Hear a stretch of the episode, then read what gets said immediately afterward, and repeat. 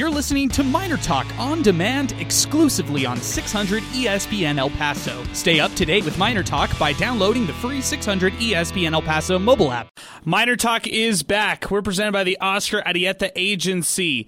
Check them out online, oscararietaagency.com for home, auto, life, or even business commercial insurance needs. That's the Oscar Arieta Agency, the presenting sponsors here on Miner Talk. We were not out at the District West, uh, but we will be out there on Saturday. We have so much to talk about when it comes to UTEP hoops tonight. Bradley defeats UTEP 63 59 in the championship round of the SoCal Challenge. We've got Zay Galindo here. We've got uh, Alberto Reta here. We've got our co host, Sal Montes, here. It is a full house, Sal. Tonight, uh, we've got a group of four. It's right before Thanksgiving. I'm sure a lot of you will listen to us on Thanksgiving as you get ready uh, and prep for the big day. So we're thankful to all our Miner Talk listeners.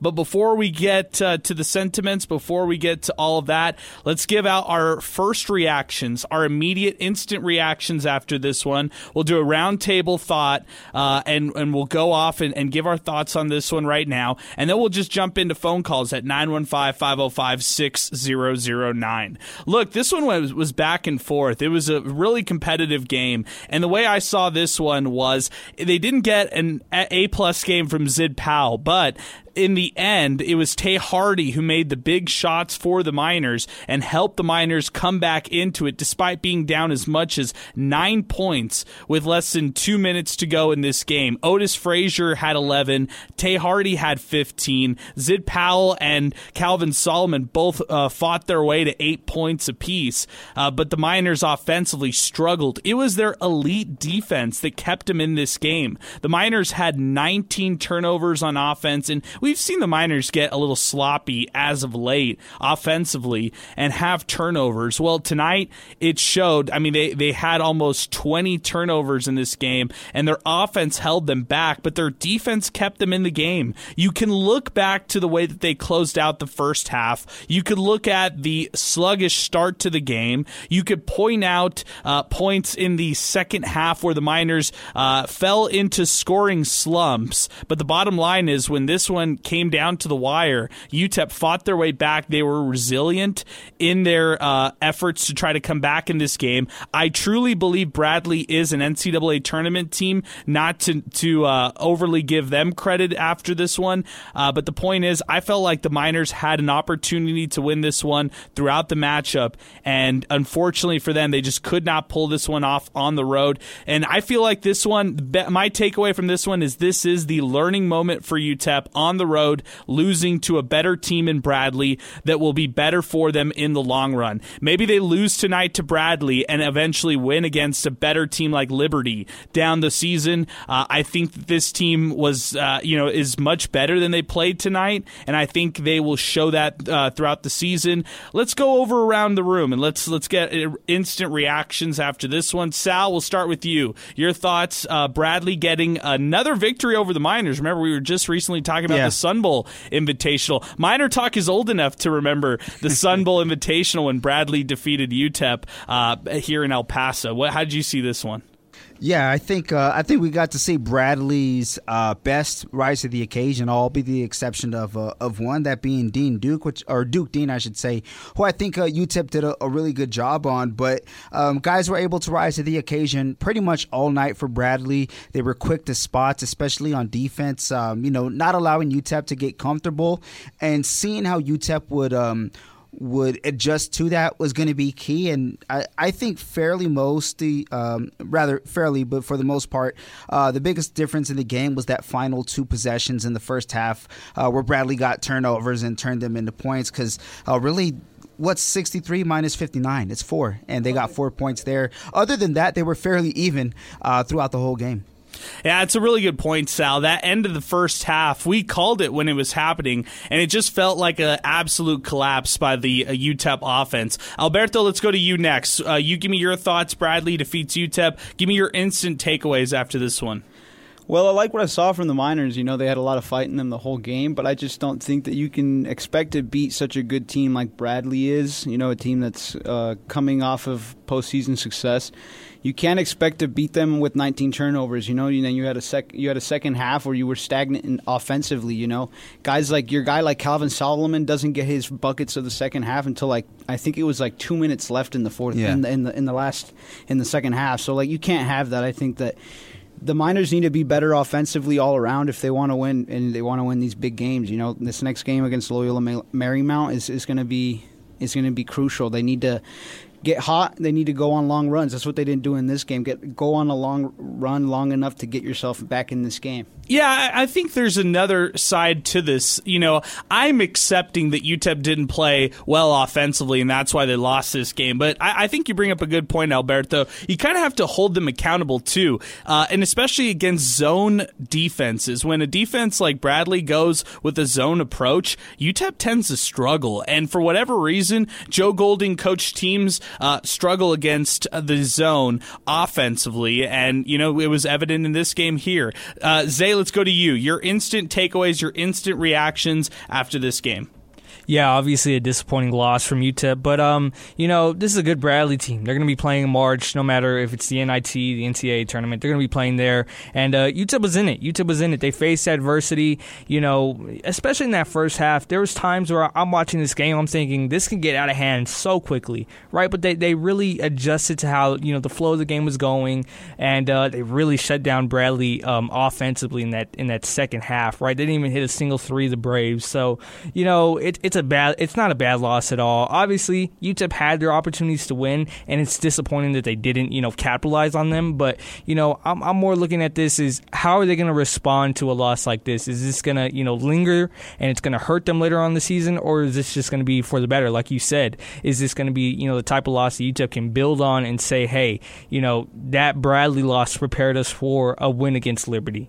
Or could it be a reality check? Uh, hey, I mean, on the flip side of it, we have to just throw out that possibility. Could it be a reality check that UTEP is better, right? I mean, we can all see it. I think everybody across college hoops who, who's watched this team right now understands UTEP is a much better team in 2023 24 than they were last year in 22 23. So I, I would say that they are improved for sure, but maybe we look back on this game as well and think, oh no, was this a reality check as far as where UTEP is? They're not quite an NCAA tournament team yet, like Bradley, and they're almost there. They can compete with them, uh, but they're not there yet. So it's going to go one of two ways. It could catapult them forward, or maybe be a reality check as to where they are uh, as a team and as a program. Our telephone number here to get started 915 505 6009. First up on the program, we got a friend of the program, Benjamin Kaplowitz, who was on location. He was actually at the game at the SoCal Challenge watching the championship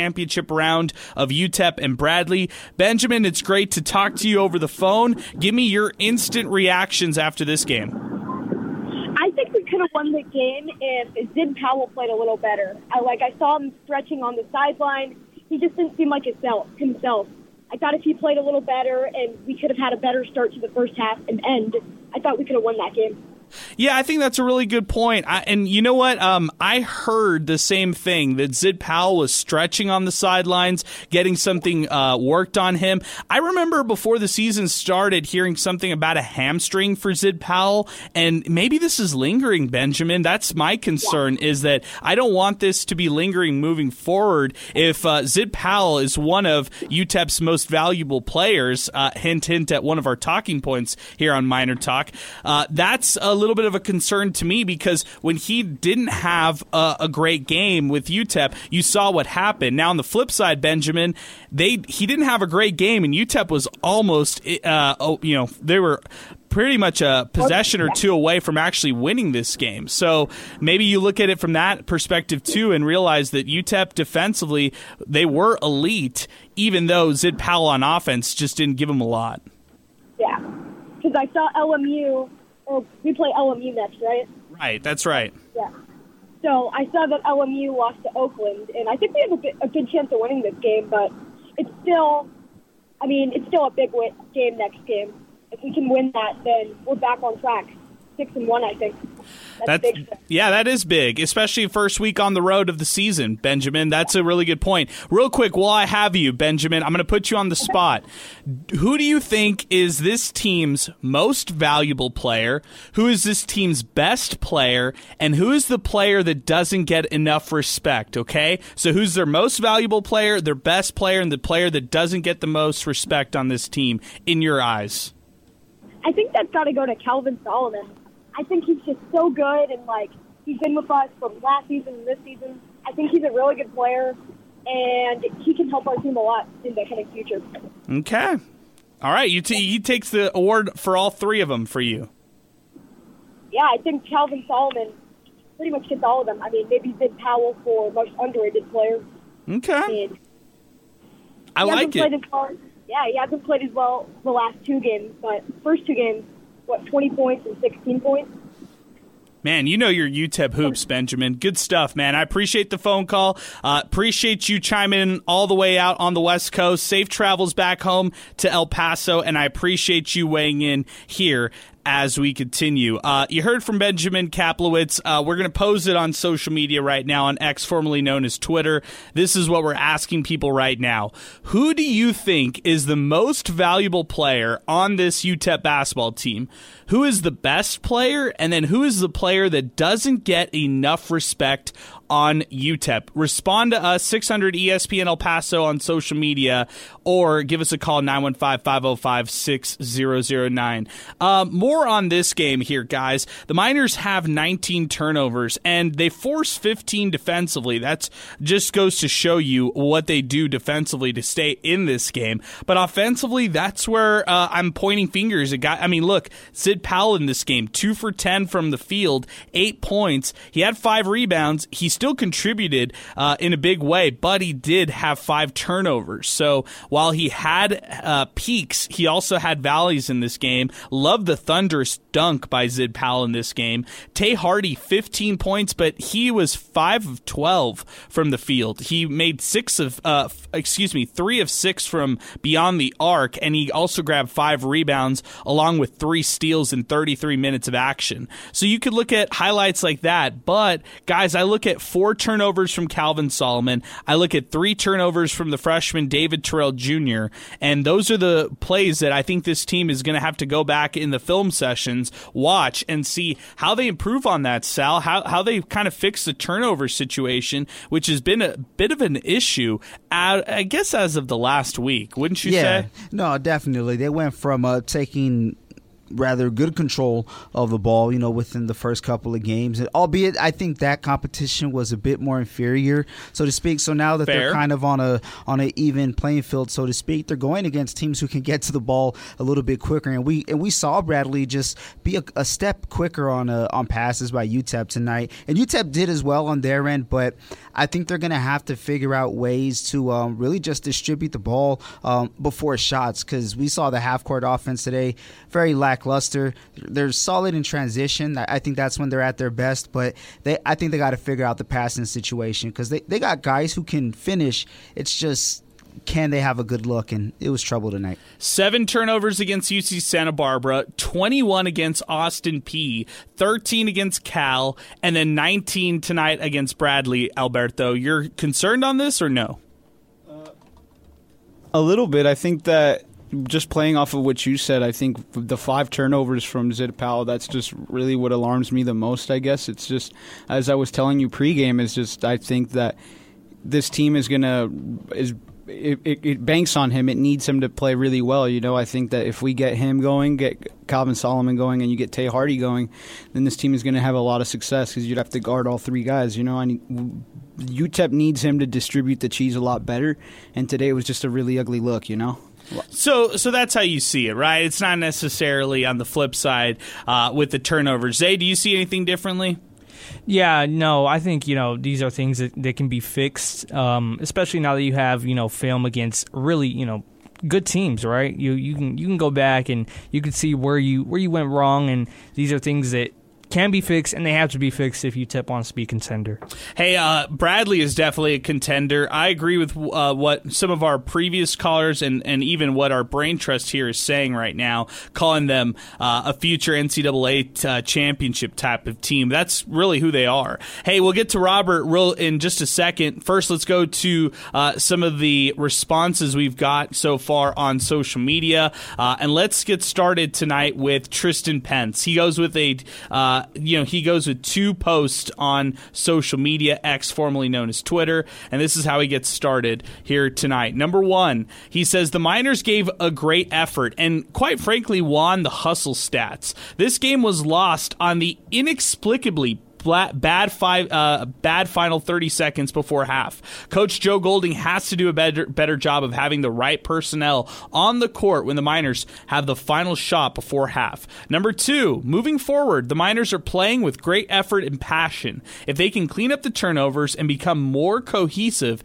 in the half court offense, they will contend for a CUSA title. Happy Thanksgiving, guys. Hashtag Miner Talk. Good, good uh, post there, Tristan. Happy Thanksgiving to you and your wife and your whole family. So appreciate you chiming in and listening to us. Chi-Town Miner, love our freshman David Terrell, but his inexperience showed on those last few possessions of the first half. Mm-hmm. Jeffrey Bernstein, posted this We aren't playing very good at all offensively, but our defense is keeping us in the game. That is good for the future. This coming in from Chi Town Miners. They look like a conference champion uh, champion in the Missouri Valley. Hopefully, Bradley has a good year. Number 14 for them is really good. Yeah, number 14 for them is fantastic. Leons, I thought UTEP did a good job on Leon Zay, but uh, he still got to 13 points. I told Sal at one point he's going to get to double figures in scoring. He's just going to grind it out, and that's exactly what he just grinded it out against the Miners. He had four turnovers, playing sloppy ball at one point. UTEP thought they had him figured out, and then he started to uh, get some buckets go on his side.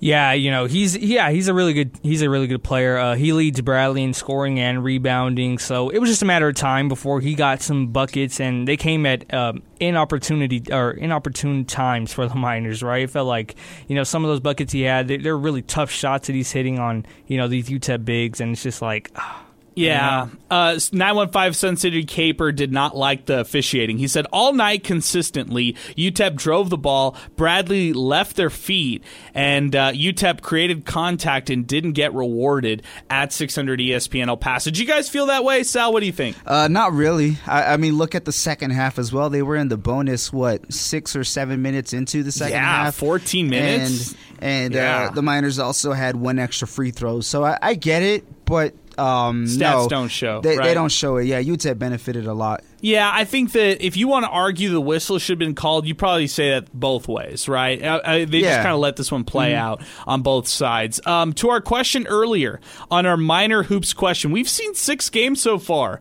Who do you think is the most valuable player on this team? Who's the best player and a player that does not get enough respect on UTEP? Let's ask Robert, who's next on the phone lines right now. 915-505-6009, our telephone number. Robert, good evening. First, give us your instant reactions after Bradley beats UTEP. So I'll uh, I'll say, you know what, it wasn't a bad loss. I think you know, Brad. I mean, everyone's gonna talk about that first half ending. You know, it was a bad ending. You know, they had all the momentum Bradley did, and UTEP, you know, didn't falter. They came back and they fought, you know, and I think that's a positive thing to look at. You know, they didn't back down. They fought to the end. And, you know, turnovers hurt them.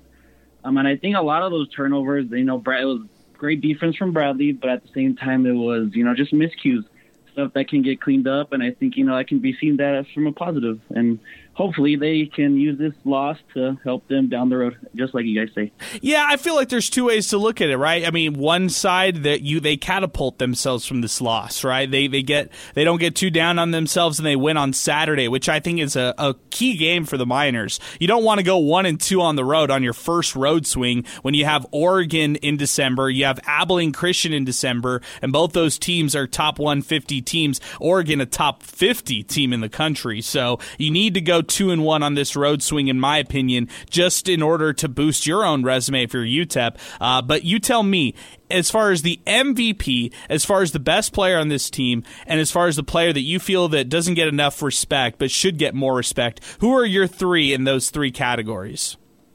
So MVP, I'll give it to Tay. I mean, he's been playing the best ball uh, to start the year. Best player, I still think it's Zid. I just think the way he plays the game, he's just dominant. And then an under under the radar pick, I would say would be Kevin Kalu. I think this little tournament, um, he's been playing. He played a real solid ball down low. You know, he had a big task against Aimaq uh, against in the Cal game, Yes. and he held his own. I mean, Aimaq was still. I mean, he's still going to get his, but I think Kevin Kalu, when it mattered most, he held his own against Aimaq, and I really like how he played this tournament. Wow. So you have not sold your Kalu stock, Robert. You know this uh, basketball team. You're in on Kevin Kalu. Oh yeah, I mean, is he gonna be the guy that drops a double double every game? No, but I think he's just that guy that's gonna get scrappy down low and you know make get those certain rebounds when you need them and just you know get those feeds. If he can just play, you know, solid down low and just get his nice six points, eight boards a game, you know, I think he's playing his role and I think that'll be a big help. Okay. We got the guards to score.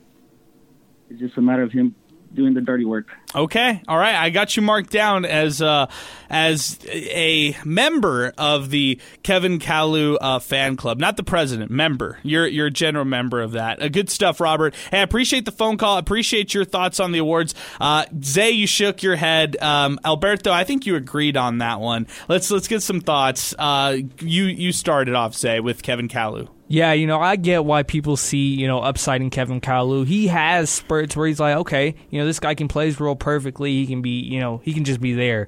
But other times when he's just there, it hurts the team so much. It's a matter of, you know, are you going to get a consistent Kevin Kalu? And we just have not seen Kevin Kalu give you good, consistent minutes. And um, obviously, we know why he's on the floor so much, right? You don't have that many options, you know, at, the. You know, at that four, at that five position, and uh, he's a really good defender, especially you know on ball screens. But you know, you have to provide something else in that. We've been seeing the same thing since Kevin Kalu was a freshman. You know, that that development has just not been, you know, as as he hasn't taken that jump, and you need to see him take that jump for UTEP's sake. For what he is, Alberto, are you okay with Kevin Kalu? What's your thoughts? I'm just not ready to give up on him. I think that we have him on a really short leash, or, or we want him to be on a shorter leash. But I mean, today he had seven boards, so he led the team in boards. I think that the team it, we can't give up on him. Like Zay was saying, we just don't have too many. Op- the team doesn't have too many options, you know. So they need to figure out what to do if they're going to give up on him, which I w- wouldn't wouldn't suggest. You know, I'd rather see him develop in, into the into the later stages of the of the season. You know, so. I don't. I don't. I think he could play a lot better, but we'll see what happens. I know, I know we were talking about the stretch that UTEP's about to go on, and th- these next couple games are kind of important. Sal, I'm going to give you over unders, okay, and then I want to get your full Kevin Kalu thoughts because Okay. I think I think you and I have been. Uh, Zay was bringing up inconsistent, the word inconsistent. I think you and I have been the most consistent when it comes to talking about Kevin Kalu. Okay, over under 50 games that Kevin Kalu has played in his college career. Over under. Over. 62, correct. Okay. Uh, over under three points a game he averaged. Uh, he is averaging in his career. In his career, Yes, three uh, points. Over under. I'm gonna say over. Under 2.9 points per game for Kevin Kalu. Wait, two point. Because he has 4.8 this year, and that doesn't count today. which Correct. I'm calling career. I'm calling. I'm saying like his, uh, his career the first average two point years. per game. Okay. Um. Okay, I see why it's under two. Okay, or three. Yeah, exactly. So then, all right, let's go. Uh, let's go. How many total rebounds a game that he has in his career? Not not this year specifically. What he's averaging this year uh, in his career as a rebounder. Are we talking over under four rebounds a game? Oh, under. Yep, that is right. 3.3. So for me, uh, I, I don't know. You tell me, so you give me your Kevin Kalu thoughts. Uh, I think um, I think these last three games, there's been a higher upside, but we talk about consistency. I think the consistency is there. It's just not in the way that we wanted. I, I think it's more so he's not meeting the expectations of uh, the potential that people have in mind. Because when we look at Cal and um, and Austin Peay, and what we'll even bring in today as well, I'm going to read these numbers off to you. Uh, five points Austin Peay, six points against Cal, six points tonight as well. So that's pretty consistent. Austin Peay five rebounds, Cal five rebounds, and for tonight he uh, he had seven rebounds, so a little bit better there. But he's in that that four to six range um, when it comes to those those categories, and you know you expect more than about average of five points per game from Kalu his third year. You expect more than about five rebounds, especially if he's going to be that dirty work guy. I think he's been playing a bit cleaner. He he played a lot cleaner today, and he was more reliable. But are we going to see that next game? That's what we want to see. Can you be more efficient, and can you uh, stay out of foul trouble? Yeah, and I don't know. I mean, I think that we we know that he's going to be on any given night UTEP's best defender in the uh, interior. Uh, he can switch on other defenders, sure, but offensively, he's just not going to give you much. That's where he's he's not necessarily going to be a liability. He's just going to be the putback guy. He's not going to he's going to struggle from the free throw line, and he won't be as polished on offense as he is on defense. That's just who Kevin Kalu is. So when he steps on the floor, you're just going to know that he's going to be the defensive specialist for this team, not the guy who's going to score points. Uh, like Robert mentioned, you know, he's it's going to be the guards who are going to carry the scoring scoring load when uh, Kevin Kevin Kalu is on the floor if it's not uh, Calvin Solomon uh, beside him. Hey, Leo Miner fan, uh, Leo Miners fan, who has not checked in for a while, has finally checked in with us. We miss him. He says, "Be it the Zebras calling it or bad uh, or not Bradley's defense, um, and they were good. I don't think we can confidently say that UTEP's outside shooting is an asset yet. Do we see Kalu grow some in SoCal? I'd still take this team over Joe." Golding's first two seasons, and I'm still humbly excited for this year. Hashtag Miner Talk. To the point about outside shooting, man. Come on. I'm what? What do you, uh, Leo? You know this basketball program. They're shooting under 30% right now from beyond the arc, and that is uh, continuously, or I mean, uh, continues to be a problem for this team. Tay Hardy making the team's only three uh, three pointers before Zid Powell made a desperate uh, desperation three pointer late in the game. I mean, that just tells you everything you need to know about the three point shooting or lack thereof from this team right now. They just don't have the outside perimeter scoring that they need. And Sal, this uh, is a carryover from last year. They didn't have a perimeter scoring last year, and they don't seem to have it early on into the season this year. And I, I think uh, a large part of that is you see some shots that in reality they should just not be going up. I think they're heat check shots when they're not even hot from the floor. We see some clean looks. Those are the threes that you want to take. Otherwise, you're an extremely athletic team. Use that to your advantage. They've been benefiting from the whistle, um, you know, I want to say pretty much all year. They, they've been able to get to the line. Now, finishing is another story. They, they've been better these last couple of games, but stop trying to force things that aren't there. I think that's what's kind of, um, you know, leading the way when it comes to getting in these scoring droughts. Is they're playing in desperation mode, and, and I get the sense of urgency, but there's a fine line between sense of urgency and desperation. Zay, Zay, your thoughts on the three point shooting? Yeah, you know, this was a, a worry, you know, um, going into the season because outside of Corey Camper, other newcomers, not many of them could shoot, right? Zid Powell, I guess he can hit a three now and then, but he shot under 30% at Buffalo last year. Um, Elijah Jones, another guy, I guess you could say he can hit one every once in a while, but he's not a consistent shooter, you know, from that forward spot. And uh, obviously, you know, David Terrell's a guy who, you know, he's not going to light it up from three. He didn't do that at Mansfield Summit. So, you know, you want to see guys like John Dos Santos, you know, that's that's his role, right? You want him to be, you know, that stretch four, and he has not been that for you this year. Uh, Corey Camper Jr., you know, he, he was cold today, one of five, well for two from the three. So, you know, that's a big, that's something that, you know, we're going to have to watch. Can UTEP get it going consistently uh, from the perimeter? Yeah, I don't know if that's going to happen. That's that's one of the worries that this team, uh, that I have around this team right now, but um, not, not uh, one of those that I think that hurts them or holds them back from going far in Conference USA, not one that should be an excuse for them, just one that they should grow from and get better from. So uh, there you go, right there. Hey, our telephone number here on the program, 915 505 6009. We're asking people uh, a Miner hoops question. Who is the most valuable player on this team, in your opinion, the best player on this team, and the player that doesn't get enough respect on UTEP through six games so far? King Eric, this is what he says The MVP, Tay Hardy. Best player, Zid Powell. Player that doesn't get enough respect, either Otis Frazier or Elijah Jones. Really good uh, list right there, King Eric. I like it. Um, I, you know what? I came into this one pretty dead set on who I'm going to say, and I'm, I'm going to keep the list that I had, but I really, I kind of want to change it now. I might, I might be convinced by the brain trust over here by Alberto, Sal, and Zay. We'll get their thoughts here in just a second, but first, let's go to the phones. Uh, let's go back to the phones. Nine one five five zero five six zero zero nine. It's Milkman who's next up with us. Milkman, happy pre-Thanksgiving, my friend. What's going on? Hey, how's it going? Again, uh, ha- happy happy pre Thanksgiving to you as well.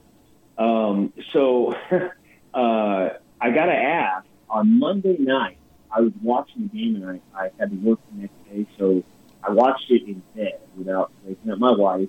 And uh, I, I I loved watching the game, but I got to ask you, did you have a Miner Talk at two in the morning? No, no. Admittedly, we didn't, Milkman. You would have been listening okay. to us. Come on, you would have you would have been the first one who would have listened to us, and you probably oh, would have I... crawled out of bed and, and actually called in. I know. I, I was like, I was like, I cannot believe I'm still up watching this, but it was, it was, uh, it was phenomenal to see that that win on Monday. Um, uh, I I gotta say, um, even with the loss, I'm not that disappointed. Uh, the Miners, they they definitely showed heart. Um, you, you can't fault them when when they're showing heart the whole way through, and still had a chance to win. You know, at multiple points in the game, um, they just couldn't get it done. Unlike you know some of the other games we've seen the last the last few. Um, uh, I'm I'm excited for the season because you know they're like I said they they didn't they didn't show up and just you know lay an egg. They they they looked good. They they um they looked uh, they looked like like like uh, I think you said it earlier that is this going to be a, a learning experience or is this going to be a wake up call that maybe they're not as good as we thought. Um, I think it's going to be a learning experience. I, I really think that they're they're they're going to learn a lot from this. Um, I do. I will say that uh, the one thing that does have me worried is the perimeter shooting, like you said. Um, that I'm not convinced that we have yet. Uh, but other than that, I mean, the defense is amazing. I mean, the defense the defense would make Haskins proud. I mean, they're they're absolutely the the defense is is phenomenal, and I love seeing that. If you if if you like if you like good defensive basketball, which you should if you're a Miner fan, you know, with with Bear and all of our history, uh, you, it should definitely make you proud to watch this team. Um, I, I'm like I said, I, I it, it, they they could have given up at many points in this game, and they didn't. Bradley is no slouch. They're they're probably the best team that they've faced this year definitely. so far. Definitely, uh, yeah. I mean, I mean, clearly, um, definitely a better team than Cal the other night. Um, but uh, I think they're they're gonna they're gonna learn a lot from this, and and you know, my hope is that they will take that and and do better things with it as the year goes as the season goes on. So I, you know, I, am I'm, I'm I'm I'm happy with the effort. Uh, I obviously wish it could have gone the other way, but you know they they didn't give up and they had a chance to win it multiple times. So you know I, I'm I'm just waiting to see what the rest of the season holds.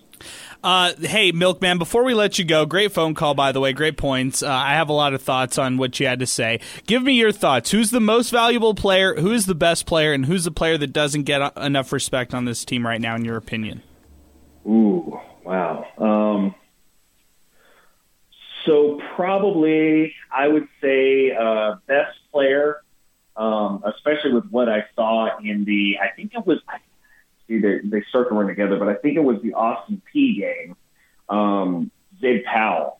I think he he's probably their best player. Um, now, you know, he, he, there were points tonight where it's like, oh man, uh, you know, wish he would have done something different. But uh, you can see that the potential is there. So he's probably their best player. The MVP, um, I'd probably go with. Uh, uh, let's see, it was Tay Hardy that hit the the three pointer at the end on Monday, right?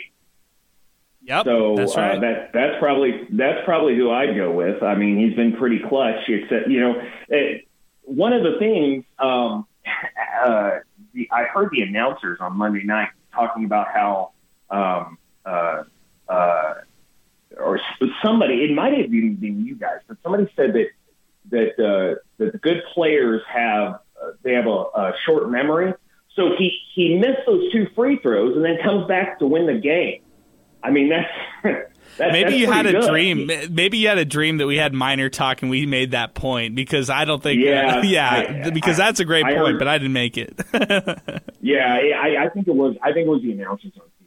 But um, but but yeah, I mean, uh, the the best players have a short memory for you know the things that they do wrong, and then they go ahead and you know they come back from that. And that's exactly what he did in a matter of seconds uh, on Monday night. Um, and so so that's what I would say is the MVP. Um, as far as who doesn't, would you say that who doesn't get the most? yeah, who doesn't like kind of get the most shine but deserves a little bit more respect? Um, you know, uh, they've got a they've got a few good freshmen um, on their team. Uh, uh, is it uh, David Terrell? Okay. Um, I, I think he I think he's he's he's got some potential. I mean, uh, they've got they've got freshmen in there playing like they're you know not freshmen, which is which is kind of nice. Um, so I, you know, I guess that I guess that's where I'd go with that. That one's a little harder question, but um, but uh, but yeah, I I uh, I, uh, I think that's where I'd go with that. Okay, good stuff, Milkman. Hey, I appreciate the phone call, man. Uh, thanks for weighing in. Happy Thanksgiving to you and your family. It's always great to talk to you and catch up with you here on the phone lines. We're going to get to George here in just a second, uh, but I want to bring you guys back in. Uh, you know, Milkman was the first man uh, person to bring up the first game, which was the Cal game. I'm just going to give you guys my quick reactions to everything and how I saw it. Uh, I watched the Tulane Bradley game, and after I watched that game, I actually was concerned for the Miners because I thought both the teams looked better than I've seen UTEP play this year. I thought Bradley looked better than UTEP, Tulane looked better than UTEP. That was at least my thoughts Monday evening. Then it came to the Cal matchup, and UTEP, uh, I felt like they had control of the game. They led for most of the game, but it was a weird matchup. In fact, uh, the fact you know fact that it was even close and it ended in a buzzer beater when the Miners could clearly and uh, should have um, closed out that game a little bit more effectively. I think that was concerning to me going into tonight's matchup. So I had some red flags. I honestly had some more concerns, to be honest with you, after the Cal game. I, I would say this: I tempered all of those concerns, knowing that the Miners pulled that off. But still, I thought to myself after that one, UTEP beating Cal and Bradley beating Tulane that the Braves would actually handle UTEP much better than uh, UTEP played tonight. So the fact that UTEP played the way that they did tonight would actually impress me, and I thought they overachieved based on how they came out on Monday. That was just my reactions. How did you guys see it on on Monday? Uh, we'll start with you, Sal. What do you think? Yeah, I, I think um, one of the takeaways was uh, how Bradley was able to take control of the game after it was a you know relatively close game, and, and we talked about this earlier off air. The final score of that Bradley Tulane game is not indicative of how that game really went, and, and it's ironic to say that because it was close, but it doesn't represent that big run and um, that that Bradley was on and the drought that they forced. So seeing them deal with the athleticism of Tulane kind of kind of made you wonder how would UTEP react, and it showed that, and you know in in spurts throughout this game, but I think uh, Bradley was just able to stay a couple steps ahead and, and, make a couple of extra effort plays. As we saw at the end of the first half, that proved to be the difference. Otherwise, UTEP kind of went stride for stride with them in this game. Yeah, I think so too. Zay, your thoughts?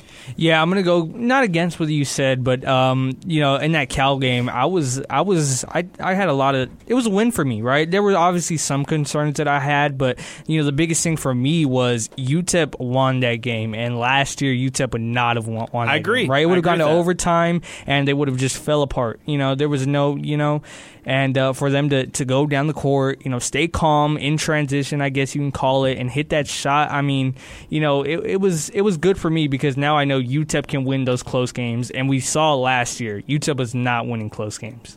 That's a really good way of looking at it. And I, I took uh, that into account as well. I thought Golding had a great quote uh, for Monday's game. He said this Anyone who wants to be the hero and take the last shot, it would have been easy for Zid to drive it or shoot it himself, but he makes the right pass, hits Tay, and the shot goes in.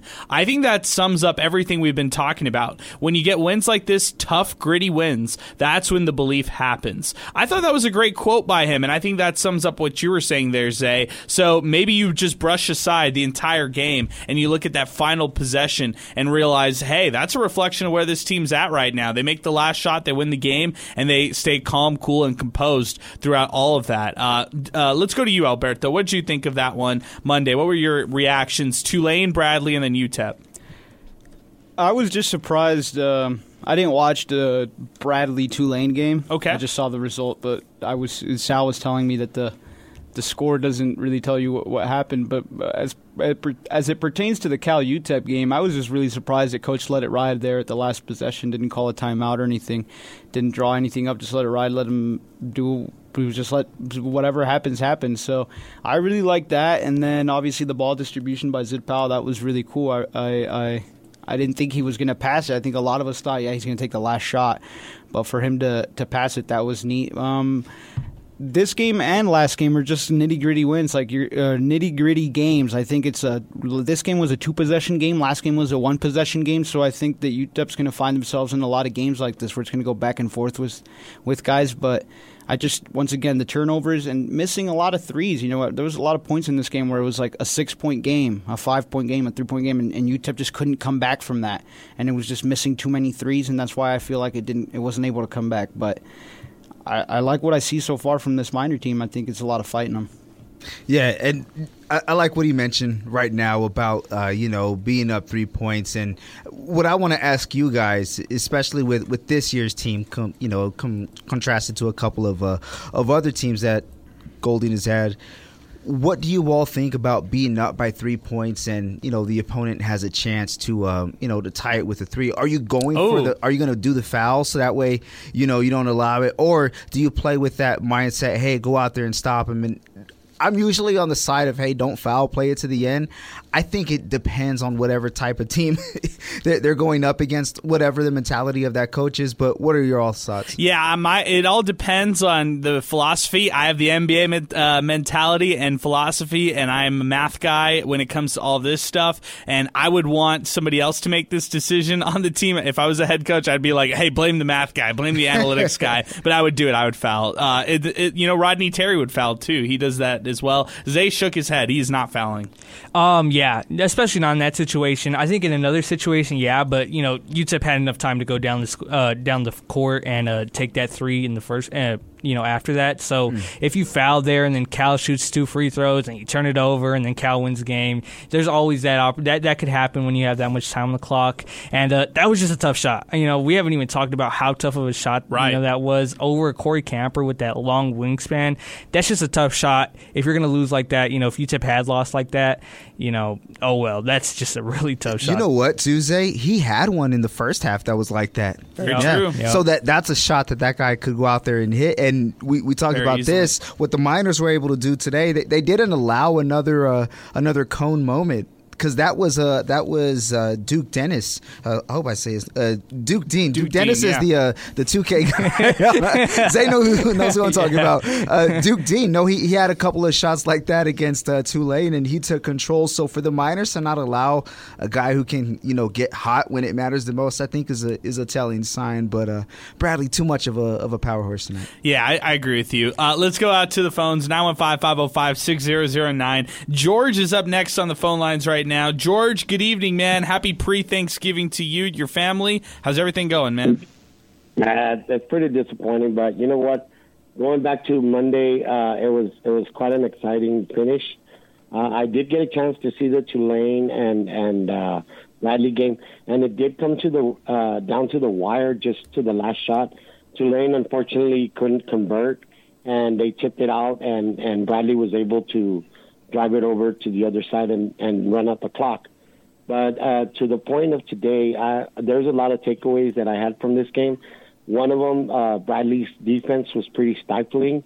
Uh, uh, the Miners couldn't uh, didn't value the ball as much. Uh, they turned it over 18 times, I think, to to Bradley's 10. I think was the final stats that I got. Um, maybe I'm I'm wrong, but yeah, just just seeing the fact that they couldn't get inside. Uh, their big their big guys uh, were a problem all all game long. They kept uh, Corey Camper Jr.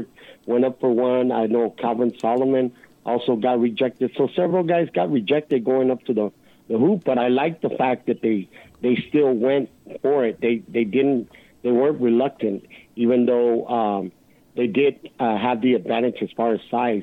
Uh, Kalu did not look good inside. Um, I didn't see Hamilton play that much either, that many minutes. Uh, Powell, I, I didn't see him in the first half. I saw him in the second half, and and really, um, they just looked uncoordinated at times. I mean, I, I saw the defense, and they were good, uh, but just the value of the basketball wasn't really there, like I saw in some of the other games. But uh, that's that's my takeaways from it. Okay. Um, Good stuff, George. Hey, let me ask you this, okay? Most valuable, the best overall player on this team, and the player that doesn't get enough respect, but you you give him a little respect here on the show with us. Who are the three players in your opinion? One one of them definitely has to be Tay Hardy. Tay Hardy is one of the uh, better players that, and and you can see the leadership, the role that he's taken on with the team. I know uh, Zid Powell is a good ball handler, and and he has a good vision at times. Uh, he's one of the other ones that I see is is is on that uh, that's made a difference in the squad. And uh, another one that I, I really like that's really gritty. Uh, I, I would have to say uh, Calvin Solomon. I mean, they're all pretty solid. They're all pretty solid. I mean, I want to see more from from Kevin Kalu. I think uh, he he should have developed a little more than and and show his presence a little more in the in the paint and and you know kind of take over at times because I see him and he's very uh, reluctant to to uh, to kind of take take uh, charge in the middle, you know. But all in all, uh, this squad is really good. Uh, they just let this one get away from them, really, basically. Okay. Hey, good stuff, George. Hey, I appreciate the phone call, man. Thanks for weighing in uh, with us here on Miner Talk. 915 505 6009. That's our telephone number to get into the program. All right, guys, I've been asking everybody else. You guys have been hearing everybody else give their answers. Let's get your all's answers on uh, the Miner Talk question here for tonight.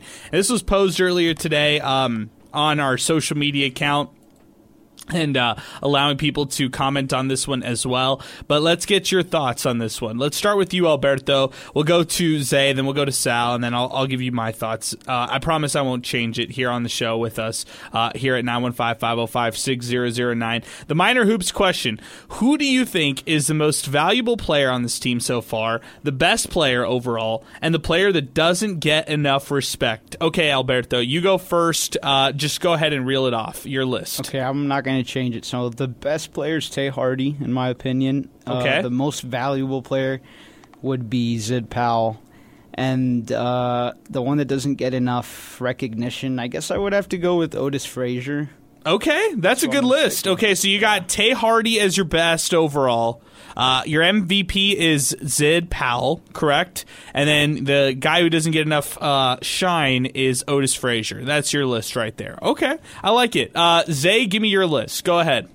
Yeah, my most valuable player is probably Tay Hardy. You know, he just he does so he does so Wow. much for this team. Okay. Uh, best player, you know, if I wanted to be different, uh, I'd probably say Otis Frazier because just what he brings defensively. Wow. He's so good. He's just so good. I watch him play. I don't even care that he went four for ten today. He's just so good. And you know, if you have a good offensive night out of him, you know, for me, he's the best player on the court. But he hasn't really had that offensive breakthrough yet. So you know, Zid Powell is probably the best, most talented player on this uh, team. And um, you know, the most underrated player, it's it's Otis Frazier. I was just talking about how good he is. To me, I mean, I just enjoy watching him so much. He's so fun to watch. Okay, so he takes two awards for you, Zay. Uh, Otis Frazier the third. I like it a lot. Sal, let's get your thoughts on this one uh, because we've been asking a lot of people so far the Miner hoops question. Yeah. Who do you think is the most valuable player, the best player, and then maybe the player that doesn't get enough respect on this team? I think the uh, the most valuable is going to be. Um, let me go Zid Powell. The, the reason I say Zid is because he had an off night, and you, you saw what it meant. You saw the uh, the value of a, of a poor Zid Powell performance. I think Hardy is is reliable, and when I award Hardy one of these, which is going to be the uh, the underappreciated one, is because of what people were saying about him last year. Yeah. and, and just the I like improvement that that he's had. So. Uh, I think Tay Hardy's going to be one of your more reliable guys all year, and, and to that point, you don't have to have Tay Hardy to only score um, to only score you know maybe eight points, six points a game for him to be valuable. No, that, that's that's totally not true. I think he's he's more than that. He's all over the floor, and for the best player, are you ready? I'm ready. Give me Elijah Jones. Okay. Wow. Hose him down over here. Redshirt freshman Elijah Jones is your best player. Wow. Be, because when he's out there, you see a different type of, um, just a different type of specimen, so to speak. I mean, I, I think he could pretty much do it all, and for him to have that type of uh, that that type of impact early on, when he's out there, you can trust him. You can. You know, and, and I think that speaks a lot for him. You know, uh, you mentioned it, redshirt freshman. I think he has the uh, the highest ceiling out of everybody. Okay, all right. I like that. I like that take a lot. Zay, you you had to be uh, uncontrolled. You're sad that you didn't give that take. Yeah, I wasn't different enough. I was not different. enough. I mean, no, uh, Elijah Jones does have the highest ceiling on this team because you know he's just a good athlete. He's like Jamari Sibley upgraded times ten. So you know maybe maybe later on in the season if uh if you know he gets more playing time we can call him best player. But Oh, man. I, I'd have to go against that for now. Yeah, uh, let's pause ten sec. I need I need more than ten seconds for station identification. You're listening to Miner Talk, brought to you by the Oscar Adieta Agency. We got two callers, Hunter and Jimmy, on deck next. More in a moment, right here on 600 ESPN El Paso.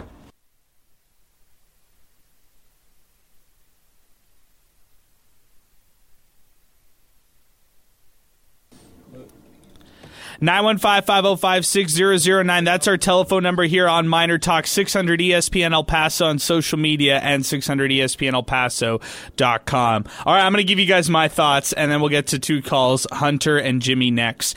My best player, the be- the player that I think is best on this team, is Zid Powell. He's the alpha. He's the guy who comes in with the most pedigree. He is the guy that they need to be the best player on this team. When he is not the best player on the court, uh, they struggle. That was evident tonight. He struggled tonight. Two of ten. It looked like something was wrong with him, like an injury or something like that. I don't want to put anything out in the world, and I want him to be better. Uh, but he did come into the season with a hamstring injury, so I hope that's something that's not lingering for Zid Powell. He would be my best player. Like if I had to give out that award right now. When I think about most valuable player, I start to get very technical thinking about it. The value that this player brings to the team, the value that uh, this team really needs. And so, this team, as it's built right now, they're deep in the backcourt. They've got guards that they can throw out there. They closed out the game against Cal with five guards in particular. My most valuable player on this team is Calvin Solomon.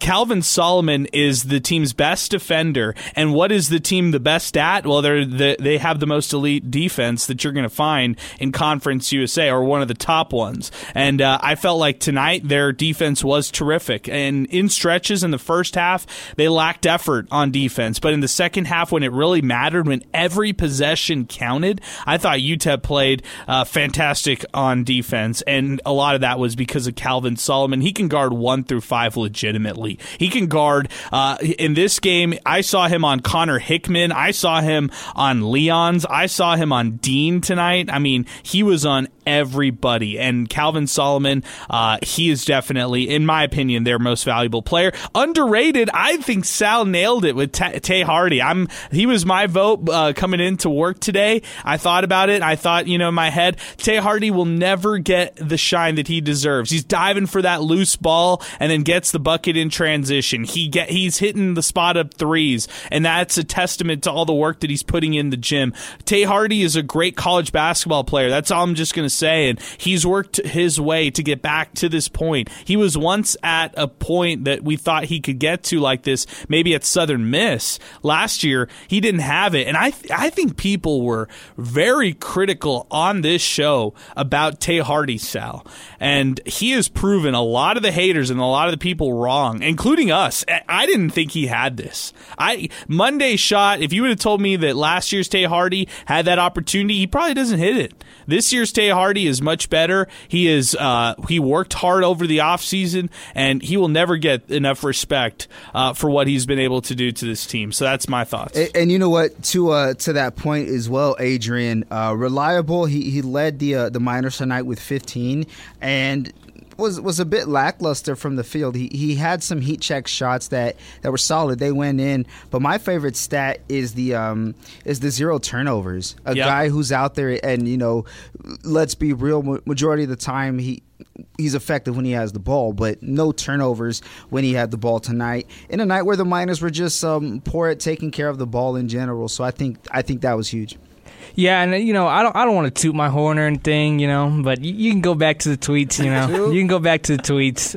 I, I, I, I saw this, you know, yeah, I saw it from. Um, I need receipts. I, I got the receipts. No, but uh, I, I felt, I felt it coming. I felt the breakout. I mean, it's your sixth year in college basketball. This is it. You know, this is now or never for Tay Hardy. So he's really stepped up to the occasion, and um, it's really good to see him. You know, he's hooping. He's hooping. Back to the phone lines we go. Now one five five zero five six zero zero nine. Hunter, we missed you at 2 in the morning on Monday, or Tuesday, I should say, but we have you tonight. Happy pre Thanksgiving. How's it going, man? Man, it's already happy Thanksgiving, man. It's 1203. That's true. Happy Thanksgiving. We're here. We made it. Get started. One, man. Good. That's right. Uh, hey, man, give me your instant reactions, instant takeaways from this game. Uh, nothing. I mean, uh, this is who they are.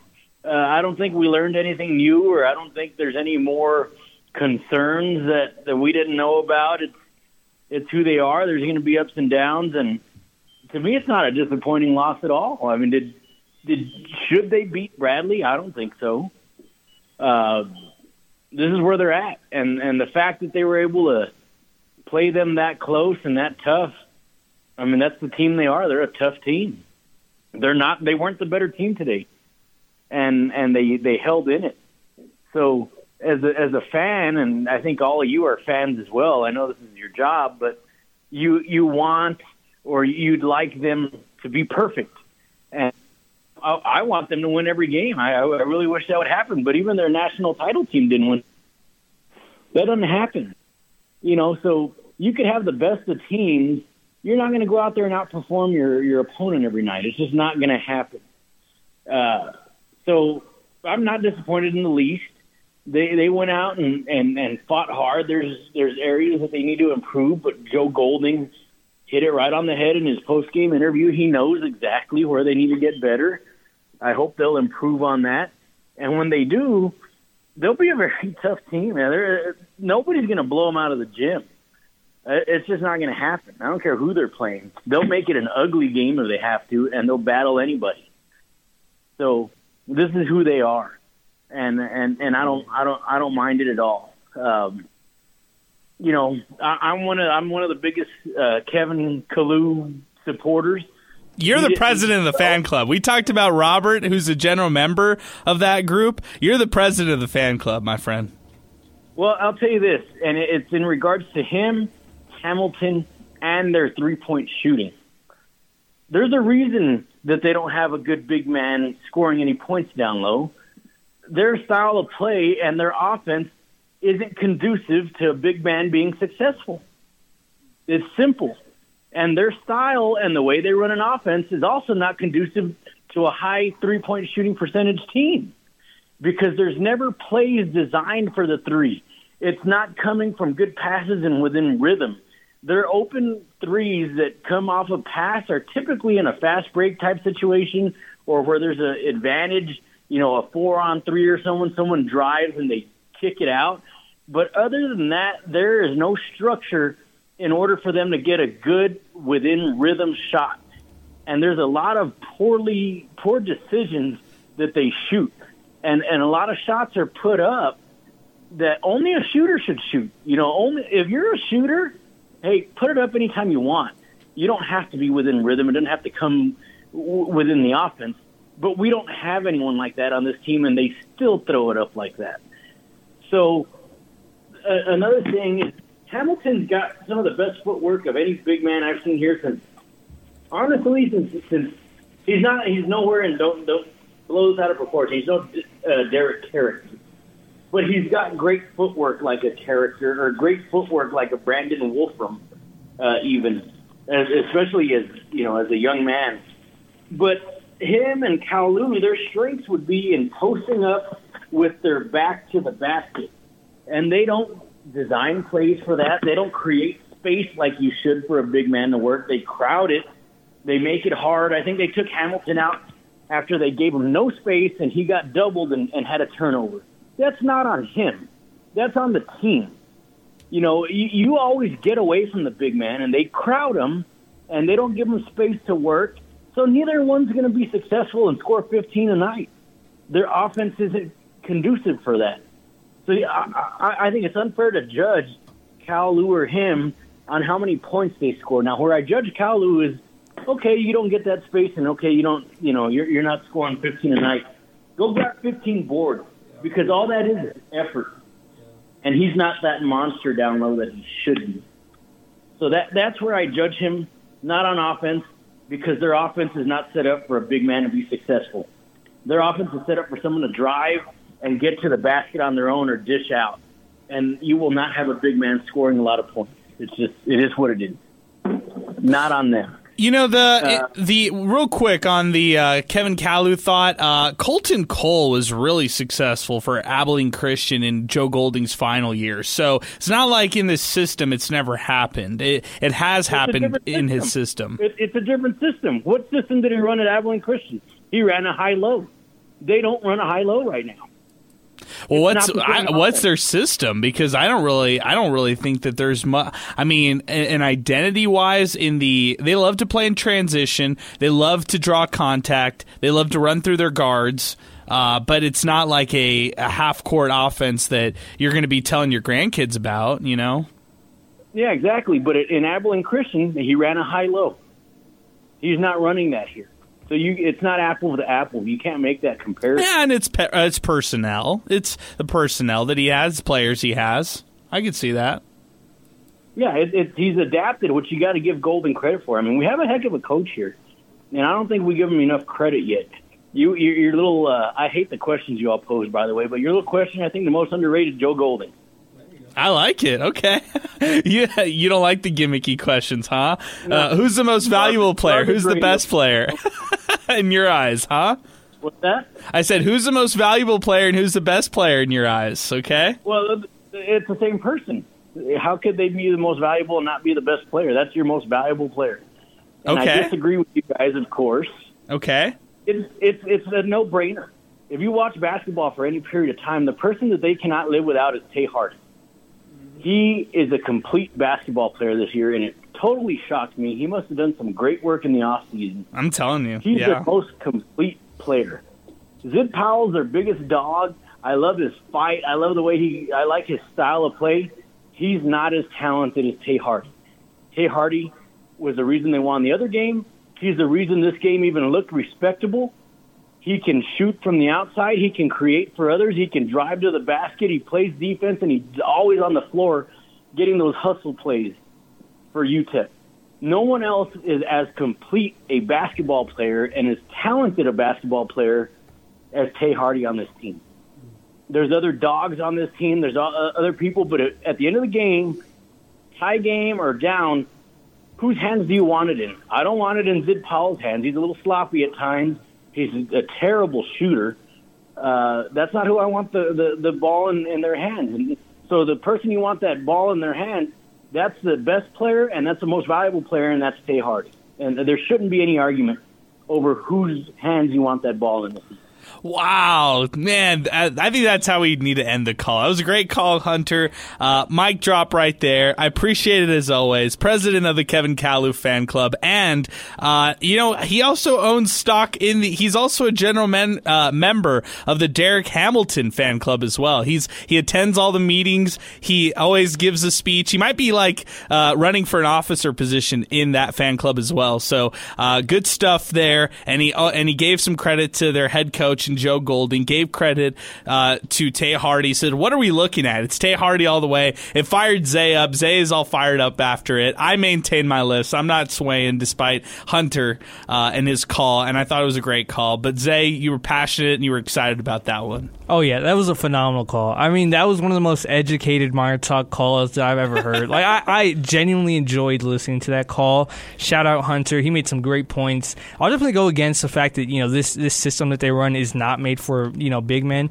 It's not made for big men like Kevin Kalu, right? He's not going to be eating this. But when you have guys who get to the rim so easily, like Zid Powell and Tay Hardy, you know they're so crafty. They get to the rim. You know most defense they're going to collapse on that, and that should leave Kevin Kalu wide open. Not wide open, but I, I think guys like Zid Powell can make a pass to Kalu, and he he should be able to go up with that shot, right? I'd say if Ze'Rik Onyema is on this team, he's averaging 14 points per game, right? And that's that that's my opinion. I think you know he'd be eating. He was eating last last year with Shamar Givens. He'd be eating this year. So, you know, other than that, I think that was a phenomenal call. I think, uh, in Zay's point right now, them being able to uh, to attack and dish it to a big man, it's been there. It's just how many times has the ball bounced out the hands, you know, to to the guy who's attacking numerous times. So they clean that up. That's an extra, you know, four to six points a game. They lose this game by four points. It could help to be a difference down the road.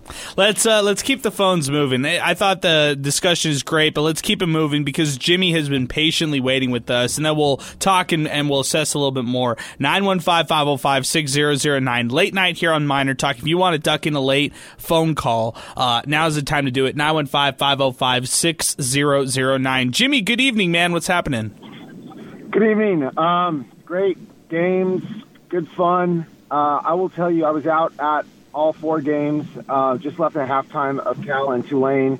And to be very honest with you guys, there's not a lot that separates all four teams. They're all four good teams uh, on any given night. Any one of those teams can beat the other. What it comes down to is management of mistakes and and coaching. And uh, tonight, unfortunately, had some mistakes at the end of the uh, the first half. Coaching wise, I love Golding. I think he's a gem. I think Terrell got a little bit extra playing time today because uh, Zid had a. I think something came down with his ankle in the game on Monday, and he was held out for yeah. a few minutes, and he just wasn't himself um, tonight. Uh, and you know, we got hurt at the end of the first half with with some some passes by uh, Terrell. Um, but that and then something no one's talked about is the uh, technical that Golding got in the first half. Again, Yeah. when you have such little um, amount that is separating all the teams, there's no room for error or very little room for error. So those two points uh, could have been game changers for tonight. And unfortunately, it's the job in my in my mind. It's the job of the assistant coach to hold the coach back if the coach gets a little bit out of control, and that didn't happen tonight. Zid Powell was kind of holding back Golding, but Golding really lost it and uh, and got the tee. Two points that we didn't need to give up tonight. Um, the the three threes that were missed by Dos Anjos were you know hurtful. Um, but with a couple of swings here and there, elimination mistakes, UTEP was not. Um, they, they're in an equal talent, talent level with, with Bradley. Bradley has a better inside game. UTEP has better defense. Uh, we need to, to get a little bit more mid-range shot. That's where the freshman can get a little bit more playing time. Uh, he, to me, is very underrated. Um, and that opens up the floor a little bit because if the floor's not open, anytime you get on the inside, whether it's Kalu or whoever, they're just going to get uh, jammed up, and that's what happened tonight. Yeah. Uh, so there was no inside game because the outside game wasn't there, right? And that's when you need the freshman in, Elijah Jones, I believe is his name. Um, Sure, that's right. to, to open to open it up a little bit. But overall, this is a very good UTEP team. Uh, they'll compete with just about anybody because of their defense, but where you gotta you gotta eliminate is, is the mistakes, and that includes for the coaching staff as well. Um, so overall, I was really happy. One thing I can't stand that Golding does um, is the on defense when you have the high screen, the the center stays with the guard. Yes, and we got burned yes. on two times that tonight. Backdoor. That's four points that we didn't have to give up. The Golding technical was two points that we didn't have to give up. Um, I, I've never one time seen anything good happen off the big man staying at the top of the key and then having to run back and hope that the guard for the opposite team doesn't catch their big man going back to the basket. Yeah, it really Um, it really al- allows them to be exposed to those backdoor cuts. I mean, Yeah. that's what that's what they get killed on. Yeah, that's exactly right. But you know what? You clean up some of those mistakes. This team's going to be competitive with just about anybody. Uh, real quick, Jimmy, uh, your thoughts: MVP, best player, and guy who's underrated on this team. Yeah, the, the guy before was right. MVP and best player is the same thing. So that to me, I give that to uh, Tay Hardy. Underrated is, is the freshman kid who deserves more more playing time. He can really open up the floor. He doesn't have a three point shot, but he has a great mid range shot, and that's all you need to open up the floor. The problem is for three quarters of the game, they didn't have um, any really outside options beyond Hardy, and it's hard to open up the floor and get the inside going if the opposing team is able to collapse.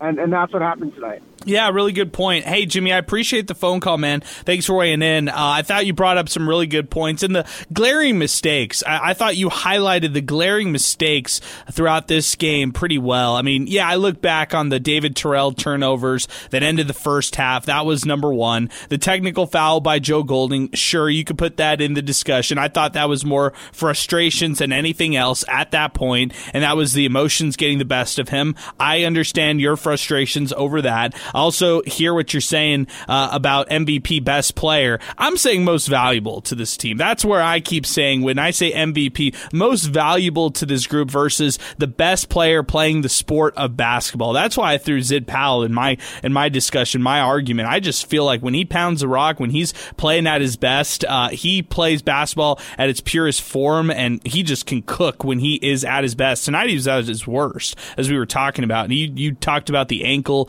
Maybe it was the ankle, maybe it's a hamstring that lingered. I'm not sure what it was, but hopefully for Zid Powell's sake, he's better by Saturday and that he can get back in it. As far as Tay Hardy, just doesn't get enough light, just doesn't give enough uh, get enough credit. He's playing almost the entire game and he's given it his all. The way that Tay Hardy plays, it's kind of like if, it's his last game that he's ever playing. That's how he's playing every single night. He he really leaves it all on the floor. Uh, Joe Golding talked about his leadership, how it will be tested over these next few days, and how keeping this team locked in ahead of Loyola Marymount will be key. And I agree with that. I mean, when it comes to this group, uh, he's got it's it's on Tay Hardy. He is the seasoned vet with this group, along with Calvin Solomon. It's up to guys like he and Solomon and Otis Frazier uh, to rally this team together and get them ready for Loyola Marymount. So we'll see how it goes uh, moving forward. Collapsing on defense, yeah, you you talked about it right there. Every time UTEP, they were in the bonus at the 14 minute mark, and every time they try to drive it in,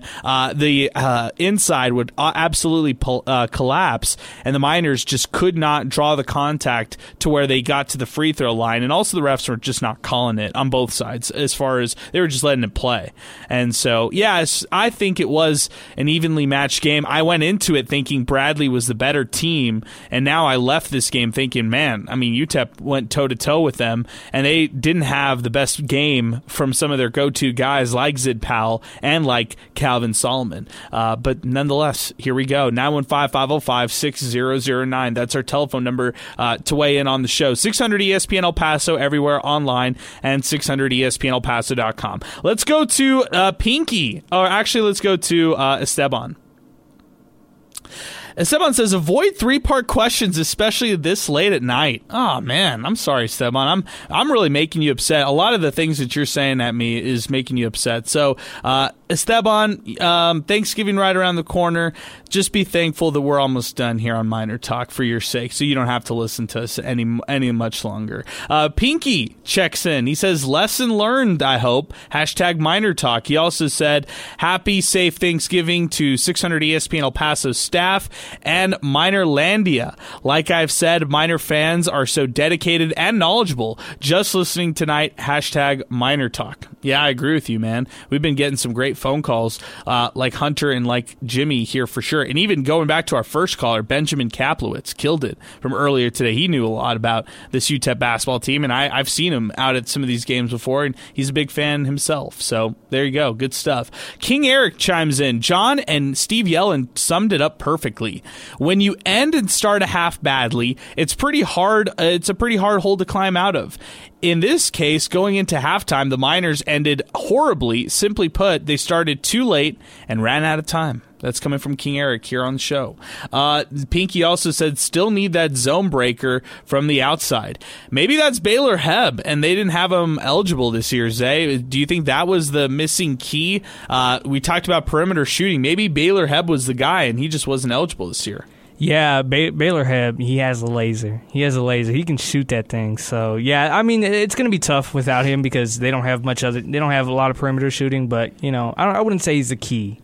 Okay. Yeah, I don't think he's a key either. I, I don't think. Um, I think it could be one name that could add to perimeter scoring, but as far as a key goes, yeah, not necessarily that. Uh, Loyola Marymount is on Saturday, guys. Let's turn the page. Let's look over uh, to this matchup. I think we've pretty much winded up all the calls, and I appreciate everybody chiming in. Thought it was a great addition to Miner Talk, and it felt good. I mean, it felt like we hadn't been uh, talking Miner Talk at all, uh, and it was just one game that we were off, but that's just how the show really goes. Loyola Marymount on Saturday. This Loyola Marymount team, by the way, they are ranked 122 by KenPom. They are three and three, but don't let the record fool you. Uh, they lost to Yale, a top 100 team. Lost to Stephen F. Austin, a top 100 team, and then uh, an interesting loss to Oakland. That one's a head scratcher for them, which I didn't expect them to actually uh, lose in that one. They beat Florida International 61-60. That one was just yesterday, actually closer game than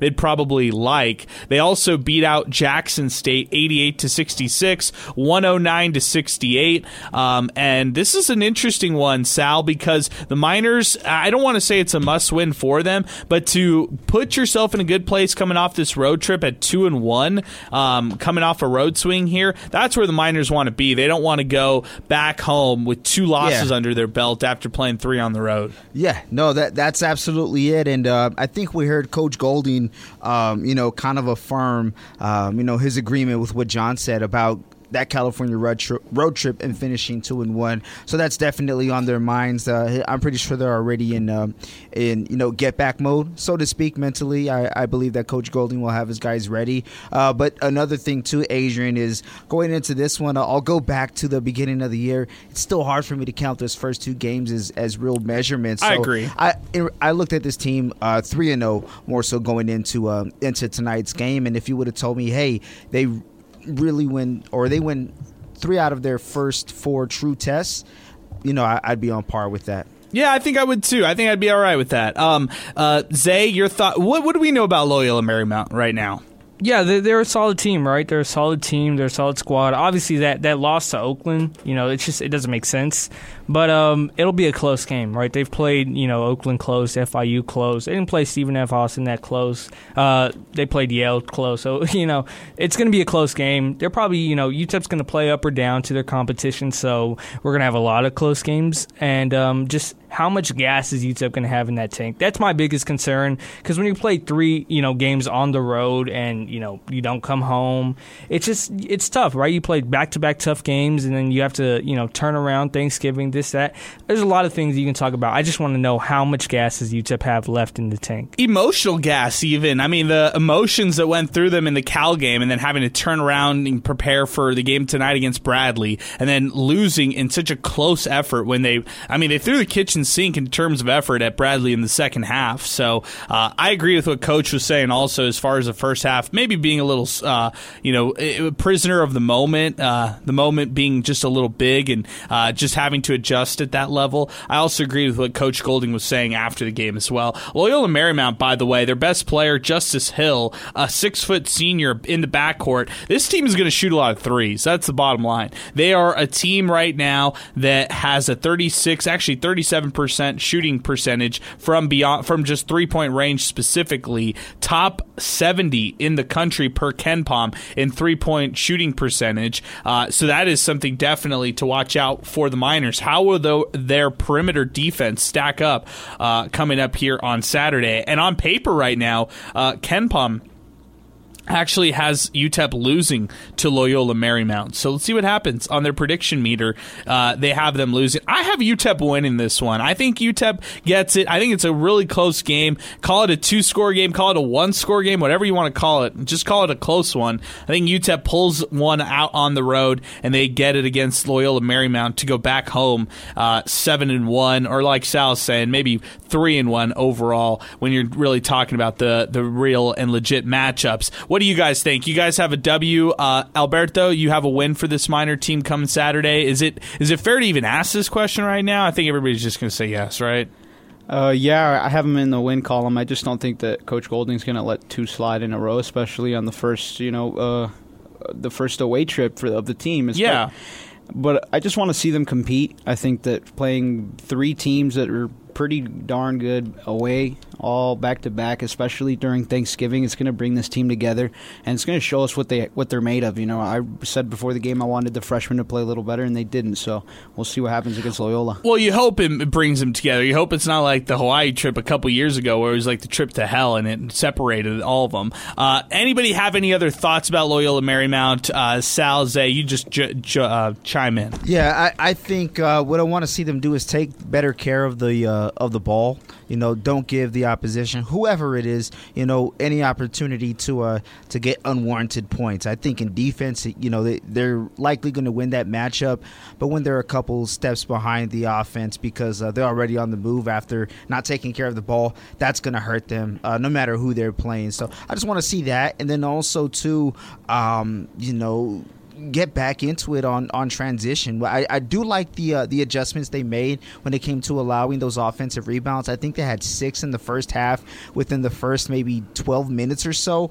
And looking at the numbers here for um, for uh, Bradley, um, they finished with nine. So not many offensive rebounds did they allow, but they got offensive rebounds themselves, which helped them out. But you don't have to rely on that if uh, if you take care of the ball. So that that's really what I'm looking forward to. Yeah, I'm, i want to see how they kind of clean up the turnovers as well. I think that's a big thing. Hey, from tonight, uh, our player of the game. This is brought to you by Timothy Cantrell Realty. Uh, this one's going to go to Tay Hardy for sure. 15 points on 5 of 12 from the field. He also chipped in with 5 rebounds and 3 steals. Tay Hardy, we talked about him a lot tonight. Our player of the game, and this is brought to you by Timothy Cantrell. If you're looking to buy or sell your home in El Paso, look no further. Meet Timothy Cantrell, your trusted real estate agent with over 20 years of experience. Give him a call uh, right now, 915 204 8441, uh, if you're looking to buy or sell your home, or check him out on Instagram at Timothy Realtor for the latest tis, uh, tips and listings. Timothy Cantrell, selling the dream one property at a time. Also, want to give out our Hot Hand Award thanks to Wind Supply El Paso. Hey, if you're looking for a champion furnace out there, check out Wind Supply El Paso online today. Visit the Find a Dealer tab online at windsupplyelpaso.com. Our hot hand of the game from this one, let's give it to Otis Frazier. 11 points, 4 of 10 tonight, but was all over the place defensively. Really helped the team out. Chipped in with three rebounds as well and two assists in 23 minutes of action. Otis Frazier the third winning the Hot Hand Award. And by the way, he kills it in the Wind Supply El Paso commercial. Uh, so next time you're uh, watching TV, you see Wind Supply El Paso pop up on your screen. You might see Otis Frazier, uh, the winner of the Hot Hand Award, pop up on your television screen. I love his acting in that one, by the way, guys. Uh, did a really good job there. Hey, uh, as we wind it up and as we turn the page, look over to Saturday. This one's coming right. Oh, Zay, actually, I almost forgot. I need to ask you. Give me your 90 seconds second thought on UTEP women's basketball? Um, a rough loss, rough loss to Lamar, two straight, you know, road losses, and um, they just need to be better. They need to be better. Um, you, there's just not you know the development that you need out of your returners and Aaron Wilson, Mari Petrie. More on Mari Petrie. She she's had her struggles so far, especially offensively, and uh, she always she she does look a little you know a step behind defensively. I think the whole team you know they look a little step uh, behind defensively, which I'm I'm sure Keith Adams can fix that. But um, offensively, that's where it's a little scary. So um, you know, tough loss to Lamar. They're back at it tomorrow. I'm not sure sure um, who they play, but you know whoever it is, they need to get a win. You know you can't afford to lose three straight, especially early in the season. Uh, programming note: Saturday we will be live out at the District West 3233 before the UTEP football game, and then we will be back after the UTEP basketball game. So it's gonna be a long day. KLAQ 95.5, our partner station, will have UTEP football uh, versus Liberty. They take on the 20 in the number 22 team in the country, and then men's basketball plays at five o'clock here local time. We'll have Miner Talk afterward after the basketball matchup. Sal, you be the predictor. Look in your crystal ball. Do we lead the show talking basketball or do we lead the show talking football on Saturday? And I think you know you can catch my drift of where I'm going Yeah. for football. I, I think no matter how well one team performs, and I have my mind made up on who um, the talk is going to be about the other one. I, I, I think it's football. It's a Wow. I think it's going to be a football dominated Miner Talk. More so to speak. I'll say this: if Okay. it was UTEP Bradley after um, uh, UTEP Liberty, so to speak, I think okay, UTEP Bradley would probably be more a higher topic of discussion. But um, I think they have the upper hand against uh, Loyola Marymount, and Okay. and for football, there's a lot to uh, a, a lot more questions can be asked, uh, knowing that the season's over. So Okay. All right. I love it. Hey, uh, our broadcast is brought to you by the Oscar Arieta Agency. Thanks. Uh, happy Thanksgiving to all our staff here. Happy Thanksgiving to Zay, to Alberto, to Sal Montes. Happy Thanksgiving to all our listeners out there. Hope they have a wonderful holiday break. We'll be back in action in two da- two days from today. Actually, a day and a half from today, I should say. Uh, UTEP falls in the championship round of the SoCal Challenge. Bra- Bradley defeats them 63-59 here as we close it out. For Sal, for Alberto, for Zay, I'm Adrian Broadus saying so long and thanks for listening to Miner Talk presented by the Australia at the Agency right here on 600 ESPN El Paso.